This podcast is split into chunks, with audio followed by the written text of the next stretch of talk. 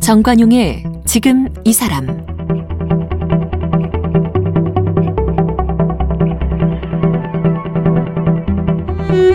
여러분 안녕하십니까 정관용입니다. 어제에 이어서 오늘도 이 친일파 150여 명을 만화에 담아서 친일파 열전을 쓴 박시백 화백과의 만남 이어가겠습니다. 어제는 그 일제시대 전부터 어, 전기 초기의 일, 그 친일파들은 어떤 세력인지 또 후기의 친일파는 어떻게 어떤 구성되어 있는지 또 그들을 어떻게 평가해야 하는지 이런 이야기 등등 나눠봤는데요. 이제 구체적으로 대표적인 친일파들 어떤 행적들을 우리가 알고 기억해야 하는지 좀 말씀 나누도록 합니다. 박시백 화백 만나보죠.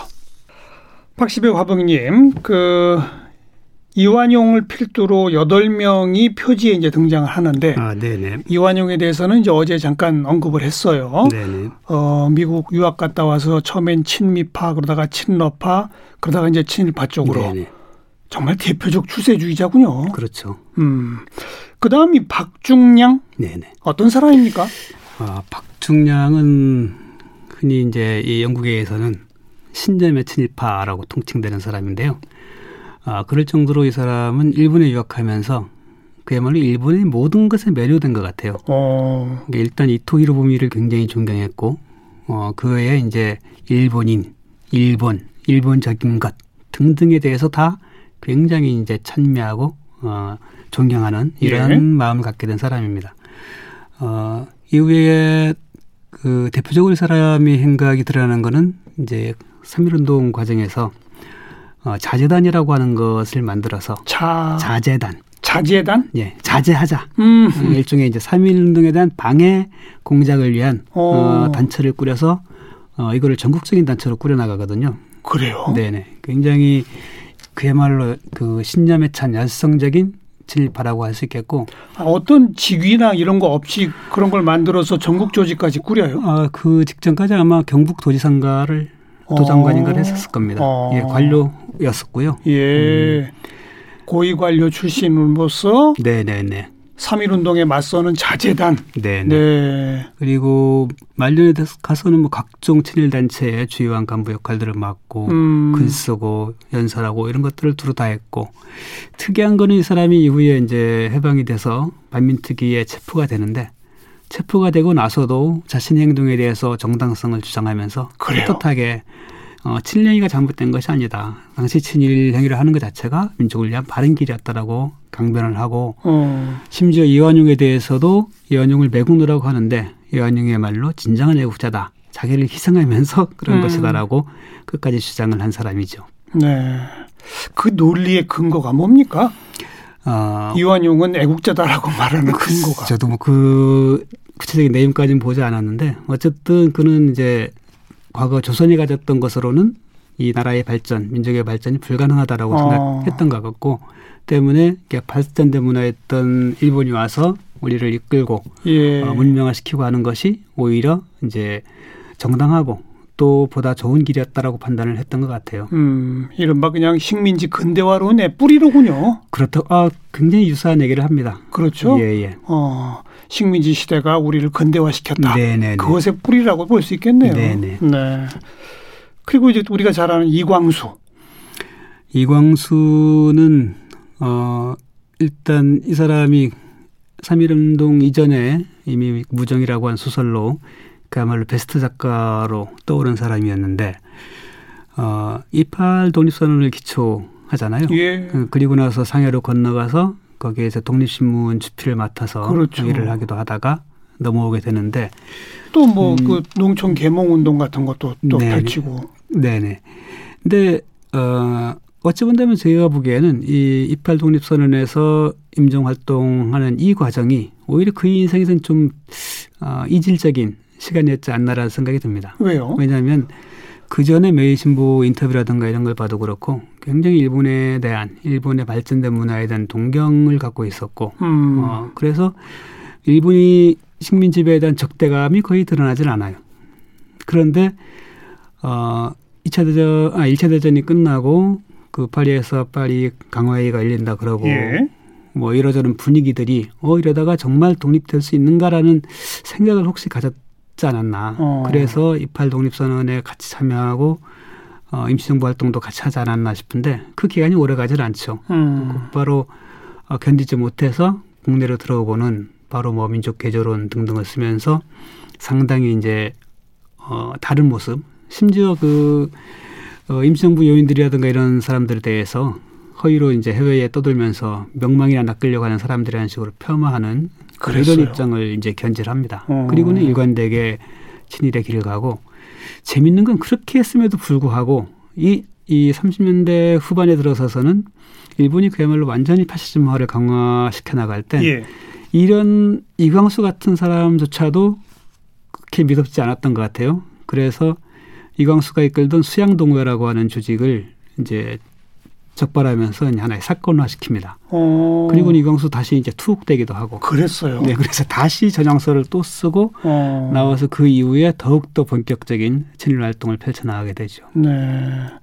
그러면 그 이팔 독립선언 쓰고 불과 얼마 지나지 않아서부터 친일 행동을 했다라고 했는데 그냥 지식인 문인으로서의 신분에는 변화가 없었어요? 아니면 무슨 뭐, 뭐 관직이나 이런 걸 뭐 맡은 바가 있었습니까? 아, 지식인으로서 굉장히 잘 나갔죠. 어. 왜냐하면 총독부에서 배려해 준 면도 있고, 어, 당시 이제 김성수 씨가 이제 동아일보를 만들 때 예, 예. 함께 하게 되면서 어, 이후에 이제 함께 하게 되면서 거의 신문에서 그- 그의 위치라고 하는 것은 그 신문 사주를 제외하고는 예. 정말 누구도 따를 수 없을 정도의 압도적인 영향력을 가졌다고 예. 보여요. 예. 어, 동아일보 부사장이면서 편집국장이면서 뭐 아. 격리부장, 학예부장 뭐 등등을 다 겸하고 음. 또 글도 많이 써서 어, 당연히 소설 연재하고 사설 쓰고 음. 그 외에 무슨 동아일보 보면 횡설수설이라고 하는 조그만 난이 아직도 있는데 예. 요것까지 담당할 정도로 아하.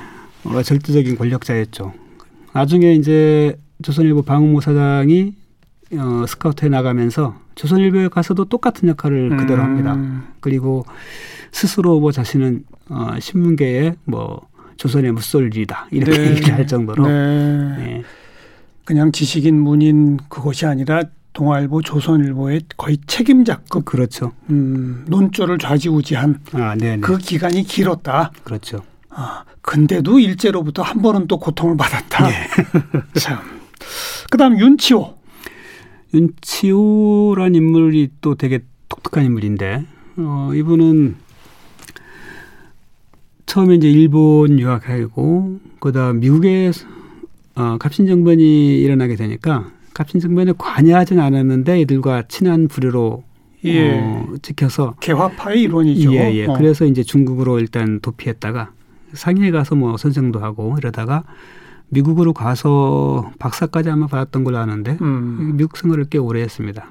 다만 음 그런데도 불구하고 이 사람이 친미파가 되지 않은 것은 미국에서 좀 인종차별을 받았던 모양이에요. 인종차별. 예, 그래서 어. 미국에 대해서 어, 미국의 문화나 그 발전상에 대해서는 굉장히 이제 선망하면서도 미국식 그런 인종차별이라든가 이런 거에 대해서 음. 인종주의에 대해서는 굉장히 혐오하는 어, 이런 입장을 갖게 되면 갖게 되는데 국내에 나중에 들어오게 돼서는 독립협회 활동이라고 있지 않습니까? 예, 예. 세드필 그 박사가 만들었던 이것의 이대 회장으로서 어, 당시 이 독립협회를 중심으로 해서 중추원이라고 하는 이제 일종의 의회 조직을 꾸리고 네. 이거를 자신의 개화 세력들이 차지해서 이후에 개화를 이끌고 간다 음. 이런 구상을 가졌고 그걸 위해서 굉장히 활동을 많이 했었어요. 예.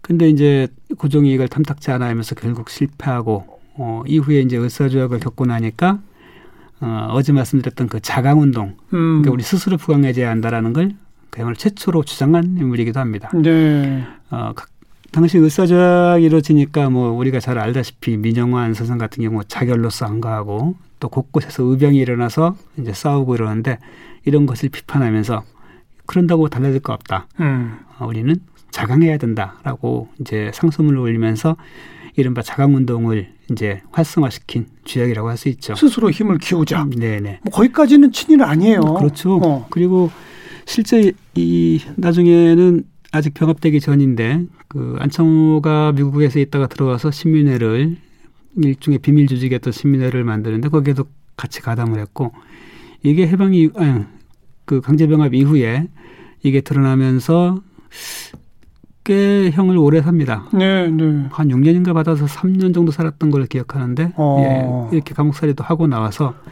나오고 나서는 자신이 갖고 있던 그런 약간 사회진화론적 사고 어, 이것을 더 공고하게 하게 되는 것 같아요. 음. 이 사람은 현실적으로 우리가 싸워서 어떻게 될 수 있는 게 아니다라는 생각이 굉장히 강했고 자강으로 안 되겠다. 네네. 어. 그래서 3.1운동 과정에 대해서도 당시 매일신부와 인터뷰에서 이렇게 얘기를 해요.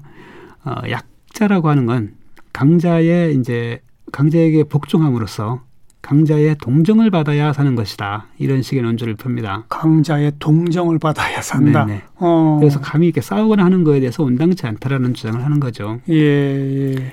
그런 입장으로 뭐 이 사람도 이광수라든가 여타 최남선이라든가 등등과 유사한 행보를 보이다가 마찬가지로 중일 전쟁 이후에는 아, 그야말로 최전선에 서서 적극적으로 이제 어, 연설하고 글도 쓰고 하는 예. 친일 활동을 펼쳐나가는데 이 사람도 해방 이후에 자기 한 것에 대해서 그렇게 부끄러워하지 않고 음. 고개 빳빳이 들고 길거리 다니고 그랬다 그래요. 네, 네. 다만 마지막에 죽을 때는 이제 아마 내일열로 쓰러져서 죽게 된 됐던 걸로 기억하는데 어 친일파 민족 반역자들은 어 뭐랄까요 자중해야 된다, 자중해야 네, 한다. 삼가야 한다 어, 이런 유언을 했다라고 합니다. 음.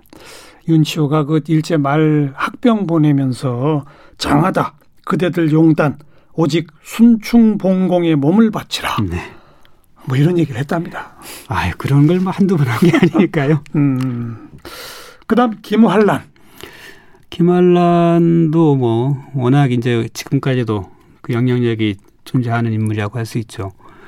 어, 김한란은 이화학당 출신이고 그 기독교 쪽에서 이제 활동을 하면서 어, 미국으로 유학해서 막 석사인가까지 공부도 많이 했고 예. 뭐 들어가서 농촌계몽 운동을 농촌계몽 예, 운동. 열심히 했던 사람인데 역시 중일전쟁 이후에 당시 뭐 애국 금차회라고 하는 음. 단체가 꾸려지, 꾸려집니다. 이게 뭐냐면 여성들이 이제 이른바 고위직 여성들이 자기 갖고 있는 금비녀 같은 걸 다 모아서 이제 말하자면 국방성금을 내자라고 하는 이런 거였는데요. 이걸 발기인경 간사를 맡으면서부터 본격 이제 친일의 길에 들어서고 이러한 행보들로 인해서 이제 어 당시 총독부에 입품을 사가지고 예. 이화여 그 여전 학장이 아마 됐던 것 같아요. 음. 어 그리고 뭐 총독도 자주 만나고 총독에 대- 대해서도 굉장히 우호적으로 이야기를 하고 음, 여러 친일 단체에서 활동하는 한편 자기의 제자들이죠 여학당의 학- 그 여학생들에 대해서 뭐 근로정신대로 직접 파견할 것을 권하고 실제 파견도 하고 또 이 땅의 그 어머니들한테 자랑스럽게 우리 아들들을 전장으로 보내야 한다는 식의 네. 글도 많이 쓰고 네. 열심히 활동을 했죠. 여성으로서는 대표적인 그렇죠. 음. 그다음에 이제 박정희 같은 경우는 사실 친일의 행각 자체는 어, 그들과 비교하기에는 너무나 미약하죠. 왜냐하면 어, 군관학계 관계 40년에 대해서야 입교를 하고 44년에야 소위 달아서 이제 그렇죠. 한 1년 남짓 활동했던 사람이다 보니까 예, 예. 아, 친일의 행적으로서는 여기에 이제 간판으로 등장할 사람이 전혀 아닌데 다만 그가 가졌던 생각이나 어, 이런 것은 충분히 그럴만하다 싶고 더더군다나 이제 생각이라면 어떤 측면을 어, 그 만주군관 학교에 가기 위해서 그 전에 이제 사범학교 나와서 이제 초등학교 훈도를 예. 하고 있었지 않습니까? 예, 예. 근데 이제 군인이 되고 싶어서 거기에 지원을 하는데 어, 나이가 이미 이제 모집 연령을 지나쳐 가지고 안 된다라고 이제 퇴짜를 맞습니다. 음, 음. 그런데도 불구하고 꼭 하고 싶어서 혈수를 써가지고 이제 보내고 하면서 정말 일- 어, 일본에 어, 충성을 다할 수 있겠다라고 하는 이런 것들을 거듭 밝힘으로 인해서 들어갈 수 있었단 말이죠. 이런 것들을 볼때 비록 어리, 그 당시 어린 나이였다고 하지만 어, 그런 일본의 식민 체제에서 어, 충성하고자 하는 마음은 누구 못지않았다라고 생각이 들고 출세주의 아니었을까요? 그렇죠. 어. 출세주의죠. 그리고 어쨌거나 이제 그런 친일의 경, 그 경험과 생각을 갖고 있었던 사람이 해방이 끼친 역, 그 영향력으로 봤을 때는 그야말로 뭐 원탑이니까 그런 상징성을 같이 고려했습니다. 음. 하지만 그건 분명히 논란 소지가 있습니다. 네네네. 공과 과를 동시에 봐야 한다. 뭐 아, 이런 네네. 네네. 그렇지 않습니까? 아 그렇죠. 근데 이제 친일의 친일파 여부의 선정 문제는 이게 해방 이후 문제가 아니라 그 당시를 기준으로 바라보는 것이고 네. 만주군관학교 졸업하고 소위가 된 게 44년이니까 네네. 행적으로는 뭐 그렇게 길지 않다. 그렇죠. 그러나 어떤 그 상징성 같은 걸 우리가 좀 봐야 된다. 네네. 뭐 이런 말씀하셨고요. 방응모 네. 조선일보 그렇죠. 조선일보 전 사장이죠. 이 조선일보는 원래 이제 동아일보 같은 경우는 김성수가 직접 창간한 것인데 어, 조선일보는 이제 사장을 여러 번 거치게 돼요. 계속 경영난을 겪게 되다가 이 인수를 한 거잖아요. 방응모 예, 예. 씨. 방모 씨가 이제 그 타- 금광을 해가지고 대박이 돈 났습니다. 벌어서. 네. 예. 이 돈으로 어, 인수를 하고 나서 본격적인 투자를 하거든요. 그 전까지 조선일보는 굉장히 동아일보보다 어쩌면 더 진보적인 논조를 펴는 예. 네, 이런 신문이었고 동아일보와 어떤 선명성 경쟁을 오히려 앞장서서 주도하던 신문이었는데 음. 어, 방무 사장 이후에는 본격적인 그야말로 1등 신문을 위한 질주를 하게 됩니다. 어, 지금 생각해도 깜짝 놀랄 정도로 굉장히 혁신적인 것들을 많이 해요. 막 그 조속관 체제를 만들고 이걸 빨리 배포하기 위해서 비행, 비행기를 사가지고 직접 비행기를 배포에 활용하기도 하고 어. 하여튼 획기적인 이런 일들을 굉장히 많이 벌이면서 실제 부, 발행 부수나 이런 것에서 어, 동아일보를 나중에 앞지르게 되죠. 네. 근데 이 중요한 또 과정에서의 그러니까 전개가 기업을 일구는 능력은 대단한 거예요. 그렇죠. 어. 과정에서 또 하나의 중요한 전개가 있는데 바로 그 동아일보에서 있었던 어, 일장기 말소 사건 이게 벌어지면서 동아일보가 이제 정관 조치를 당하지 않습니까? 예. 그러니까 이때 이제 그 방무 사장은 이게 찬스다. 기회다. 네, 해서 음. 사세 확장의 네, 기회다. 사세 확장의 일대 기회로 삼고 발전 자축회 이런 걸 열면서 대대적인 확장 어, 작업에 들어갔죠. 음.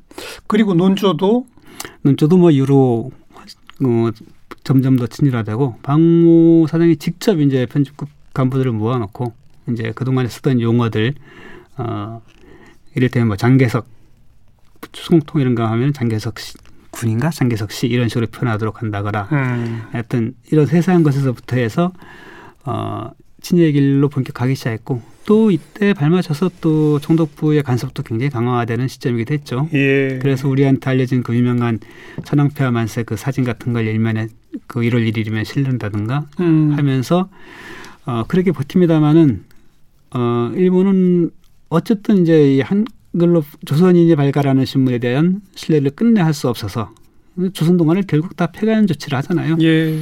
그런데 방무 사장은 이제 조선일보가 폐간되고 나서도 그 자매지였던 조광이라고 하는 잡지를 통해서 조광. 예 꾸준히 이제 어 자기 직접 글을 써가지고 친일 활동에 적극 네. 나서고 그렇게 합니다. 네. 근데 또 역시 뭐 우리 사회 일각에서는 또 이렇게 주장합니다. 그러면서 어, 기업체를 키우고 돈을 번 돈으로 또 음으로 양으로 애국지사 독립운동가들도 후원도 하고 지원도 하고 하지 않았느냐. 뭐 좌우파도 가리지 않았다. 뭐 이런 얘기들도 나오거든요. 그건 어떻게 보세요? 어 개인적인 관계에서 그런 측면들은 분명히 있을 겁니다. 음. 어, 김성수 같은 경우 말할 것도 없고 방무도 어 제, 제대로 확인된 건 아닙니다만은 하여튼 그쪽에서의 주장은 어, 당시 만정이든 여러 사람들에 대해서 어, 도와주고 했던 얘기들을 많이 하는데 예.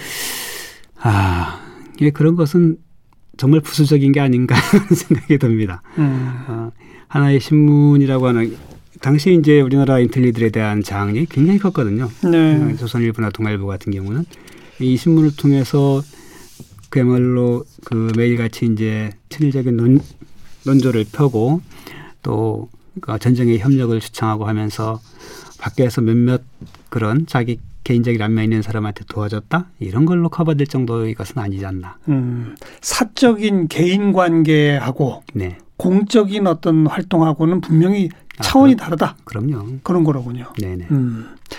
자, 그리고 마지막에 박춘금. 좀 생소한 분들이 많을 네, 텐데요. 박충금이라는 인물은 한마디로 말하면 깡패.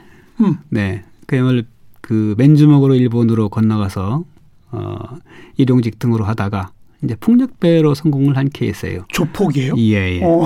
그리고 상해회라고 하는 그, 그때 이제 그 박천군과 비슷하게 그야말로 그 멘붕으로 간 조선인 청년들이 많았을 거 아닙니까? 예. 이런 노동자들 모아서 어, 서로 사랑하자 하는 아주 좋은 의미의 상해회를 조직해서 사 상애회. 상애회. 예. 음. 처음엔 상구회라고 서로 돕, 저, 구조하자 이런 예, 의미의 예. 상구회에서 상구 상해회로 바꾸는데 일본 내에서 말이죠. 네네네. 어. 뭐 실제 이제 어 일정한 도움들도 서로 주고 했겠죠 아무래도 네. 같이 모이곤 하니까 하지만 이제 본인이 색깔이 야쿠자들과 결합되고 일본 극우와 결합되고 하다 보니까 어. 당연히 내부의 어떤 노동자들 내에 어, 사상적으로 불순하다 싶은 것들에 대해서 적발하고 제거하고 이런다든가 예. 어, 폭력을 행사한다든가 등등의 활동들을 하면서 어, 일본 내에 신임을 샀고 이 사람이 대단한 거는 일본 내 중의원 선거에 나가서 두 번이나 어, 당선된 인물이에요. 이야. 그러니까 우리나라 조폭 출신으로 예, 일본 의원까지. 그러니까요. 어. 어, 그러니까 우리나라 사람으로서 그런 케이스가 유일한 사례인데, 예. 네네. 이후에 다시 국내, 그러니까 조선과 일본을 왔다 갔다 하면서 여기서도 활동을 하고 특히나 이제 막바지에는 대이당이라고 하는 뭐 아시아 민족주의 이런 거, 대아시아주의 이런 걸 내세운 친일 단체를 결성하려고 하다가 이게 부민관 지금 저기 저 시청 별관인가요? 예. 그 부민관에서 이거를 하려다가 그 당시에 지금 이름이 어떤 떠오르지 않습니다만 우리 독립운동가들이 폭탄을 설치했다가 음, 부민관 폭파 사건이라고 유명하거든요. 맞아요. 네네. 어. 그걸로 해서 이제 행사 자체는 망가지고 말았습니다만 어쨌든 일본과 조, 한국 땅을 왔다 갔다 하면서 굉장히 명렬하게 진일 활동을 펼쳤던 인물입니다. 네. 일본 중의원까지 하고 그러면 그 한국에 와서도 위세가 대단했겠어요. 대단하죠. 이광수나 이런 사람들도 함부로 글쎄요. 하지 못하고 게다가 배경이 조폭이면 아 그러니까요. 어, 한국 내 폭력 조직을 만들거나 그런 건 없었어요? 어, 국내에 와서도 20년대 초반에 그러니까 상해회 만들고 얼마 되지 않아서 동아일보, 조선일보 이런 게 막 만들어지던 그 시점에 한국에 와서 한국 지부격의 상해회를 또 만들고 예. 뭐 그리고 예컨대 저기 수석 암태도 수석쟁인가 어느 수석쟁이에도 직접 관여해서 어. 예를 들면 말하자면 요즘에 구사대처럼 가서 폭력 행사를 하기도 하고 음 심지어 그 동아일보를 그러니까 동아일보가 이 박충금이 하는 활동에 대해서 비판적인 기사를 냈다고 해가지고 예. 어 당시 이제 동아일보 사장이었던 어 김성수 씨가 사장이었는지 송진우 사장이 체제였는지 모르겠는데 예. 이들 같이 이제 술자리에 불러가지고 예. 거기서 권총을 꺼내들고 협박해서 뭐 무슨 서약서를 쓰게 만들고 뭐 이런 일까지 벌였을 정도로 정말 누구도 건들 수 없는 어. 존재였죠. 동아일보가 박충검의 활동에 비판적 기사를 쓰니까 네, 사장을 불러서 네, 식사 자리에서 네, 네, 네. 그 사장 사장이 그 식사 자리에 안 나올 수도 없는 그런 위세였고 네, 그래서 그거에 대해서 이제 배상도 하고 사과한다는 식의 서약서를 쓴 게 다시 이제 이후에 아, 말썽이 돼서 어 동아일보 기자들은 이게 되게 면이 안 서는 거잖아요. 음. 그래서 사장 물러가라 막 이렇게 해서 실제 사장이 물러가고 뭐 하여튼 그 이후에도 사건이 이제 어 그 됐을 정도로 꽤 큰 사건이었습니다. 당시로. 네, 네. 참, 뭐, 인물 하나 하나가 다 뭐 참 대단한 스토리가 있습니다만 음. 특히 박충금 스토리는 영화 같은 걸로 만들어야 될 것 같은데요. 네네. 충분히 영화적인 그런 인물이네요. 네네. 음. 자, 이렇게 이 표지 여덟 명 뭐 얘기를 좀 쭉 더 들어봤습니다만은 지금 뭐 제가 어제도 언급했고 우리 청취자분들도 아, 이래? 저도 잘 몰랐던 사실들 같은 거 새삼, 깨닫게 되거든요. 네네. 표지 등장할 급의 사람들에 대해서도 이렇게 모른다는 얘기는 네. 나머지 사람들 더 모른다는 얘기 아니에요? 아마도 그럴 거라고 생각됩니다. 그죠? 이렇게 몰라서 안 되는 거죠. 그러게 맞습니다. 어찌 보면 이런 만화책이 처음 나왔다는 게 좀 너무 늦은 거 아니에요? 아 그래서 어, 반응이 꽤 괜찮은 것 음. 같고요. 어, 실제 보고 이제 그와 같은 어, 되게 놀랐다는 반응들을 많이 보여주십니다. 네. 뭐 친일파 청산 뭐 그 논란 현대 지금에까지 뭐 이런, 이런 복잡한 정치 관계적 얘기 이전에 네네. 왜그 사람들이 친일파로 불리워지는지 그들이 구체적으로 어떤 활동을 어떻게 했는지 좀 먼저 알아야 될 것 같아요. 네 맞습니다. 음. 자, 박시백 화백 그 처음에는 시사만평가로 하시다가 네. 조선왕조실록 그리면서부터 역사 만화가가 된 거 아닙니까? 네, 맞습니다. 그러다가 이제 조선왕조실록 끝내고 일제시대 끝내셨어요. 네, 네. 친일파까지 내셨으니까. 네. 이제 그 다음은 현대사로 갑니까? 어디로 갑니까? 아, 우선 이제 고려사로 돌아갈 생각입니다. 고려사? 네, 네. 어, 왜요? 아, 처음에 이제 조선왕조실록 끝내고 나서도 고려사를 먼저 할까 일제강점사를 할까 하다가 그때 이제 조선왕조실록 그 마무리가 아, 강제병합이 되면서 딱 끝을 내놔서 아무래도 좀 아쉽더라고요. 예. 그래서 일제강점사를 먼저 했고 그리고 원래 생각했던 대로 아, 고려사를 한번 훑어봐야겠다 어, 생각하고 있습니다. 자료가 근데 충분히 있나요? 조, 고려사는- 조선왕조야 뭐 조선 왕조 실록이 세계적인 기록이니까. 그러니까 너무 많아서 글쎄요. 힘들었고 고려사는 고려사가 있죠. 고려사가 있는데 어, 쭉 봤거든요. 근데 이제 문제가 한 중반 이후는 꽤 그래도 음, 꽤 상세한데 음, 앞부분 특히나 이제 고려 초기 과정이 어, 이 후삼국에서 왕건이 천하를 통일하는 것까지는 그나마 좀 이야기들이 있는데 예. 어, 왕건이 이제 나라 전체를 통일하고 나서 그리고 한 100여 년 동안의 기간이 굉장히 소락합니다. 음, 예, 그게- 그게 좀 아쉽긴 한데 뭐 아쉬우면 아쉬운 대로 네 한번 그려볼 생각입니다. 음, 고려 시대가 국제적으로 보면 조선 시대하고 비교 못할 만큼 대제국이었다면서요? 고려가요? 국제적인 그 어떤 아. 네트워크 면에서. 그런 면은 있죠. 그러니까 조선은 되게 외부에 대해서 폐쇄적인 그러니까요. 나라였고 고려는 뭐 신라 때도 마찬가지였고 음, 굉장히 그런 외부와의 관계는 개방적이었기 때문에 어 여기저기 교류는 많이 있었긴 했는데 아 그래도 조선과 이렇게 비교를 해보면 음 조선은 그야말로 문치의 나라다 보니까 문치. 예, 예. 굉장히 이제 문화적으로 정치적으로 세련되죠. 네. 아무리 우리가 조선하면 당정을 떠올리지만 이게 다 말로 오가는 그런 예. 것들이잖아요. 근데 고려는 바로 바로 칼로 아. 승부를 봐버리기 때문에 어. 정말 끝없이 내부에서도 반란과 외침도 참 많고 어. 네 이런 시절이었던 것 같아요. 네. 그 고려 기간도 어마어마 긴데 꽤 길죠. 예. 그거는 몇 권짜리로 기획하고 계세요? 글쎄요, 뭐 조선과의 형평성을 고려하면 이것도 많이 해야 될 것 같은데, 근데 기력이 워낙 음. 그러니까 지금 한 다섯 권 정도로 할 생각입니다. 네. 앞으로 나올 고려사 만화도 또 기대하겠습니다. 박시백 화백 고맙습니다. 네, 고맙습니다.